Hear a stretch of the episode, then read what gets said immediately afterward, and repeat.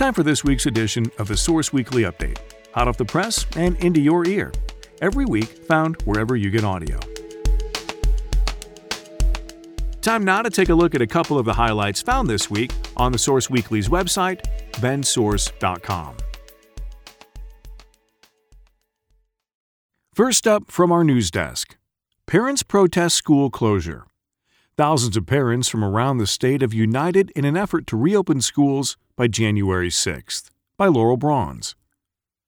As local COVID 19 cases spike, Bend-La Pine Schools is no closer to opening its doors than it was in September. That has some local parents frustrated enough to take to the streets in protest, while simultaneously organizing an online effort to demand action from elected officials. Local organizers Kelly Vlach and Indu Fairbanks of the Open Bend-La Pine Schools group on Facebook joined forces with a statewide coalition of parent groups called ED 300. The coalition is pressuring elected officials to ease restrictions on in person learning and to open schools by January 6, according to a November 9th press release from ED 300. This is the first joint effort by tens of thousands of parents from all over Oregon, the release stated. January 6th marks the 300th day that the majority of Oregon's 600,000 students have been forbidden to return to school buildings. We witness learning losses, technology failures, repercussions of no school based activities, accessibility issues for students with disabilities, and significant mental and emotional health challenges for too many students, the group wrote.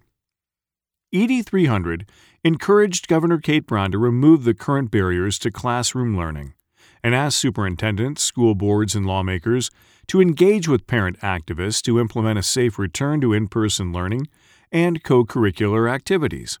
The coalition also demanded the removal of county level metrics and mandates from the state. Instead, it wants guidelines tailored to community level approaches. We are out of alignment with 42 other states that have guidelines rather than mandates, the statement read. Oregon's overly blunt mandates are prolonging closures and harming every age student, from early learners to high school students who need support in their journeys to higher education. Governor Brown and the Oregon Department of Education did announce more county level decision making when she laid out more relaxed reopening metrics October 30th. According to the new rules, school districts can begin opening elementary schools for in person instruction once a county has fewer than 100 cases per 100,000 people, based on a two week average. When the new ODE guidelines were first released, Deschutes County's two week average for the week of October 11th through the 24th was 67.9 cases per 100,000.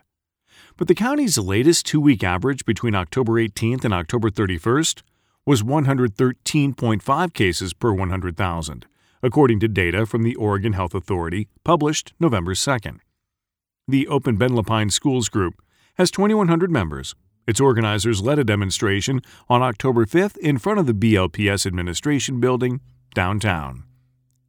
And finally, City may fund services for the unhoused by Laurel Brauns. The Bend City Council debated various building tax levies for funding services for the unhoused during its November 4th City Council meeting. The number of local people experiencing homelessness went up by 60% since 2015, according to the Central Oregon Homeless Leadership Coalition, to an estimated 969 people in 2020. City Manager Eric King introduced the proposal as a response to a request for funding for the planned Central Oregon Veterans Village, which may be completed sometime this winter. In 2006, Bend was the first city in Oregon to implement a 0.33% construction excise tax on almost all new building permits, using the money for affordable housing. Lynn McConnell, the city's affordable housing manager, explained.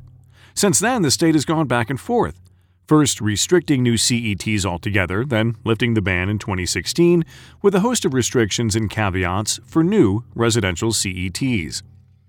New CETs on commercial and industrial buildings don't have the same restrictions from the state, McConnell explained. If the city decides to move forward with an additional tax on these structures, 50% of these funds could go towards supporting services for people without homes, and 100% of the new funds would stay within the city's control. Thanks for listening to this week's edition of the Source Weekly podcast. For more on these and other stories, pick up a free copy of the Source Weekly or visit our website, bendsource.com. Thanks for listening. I'm Sam Scholl.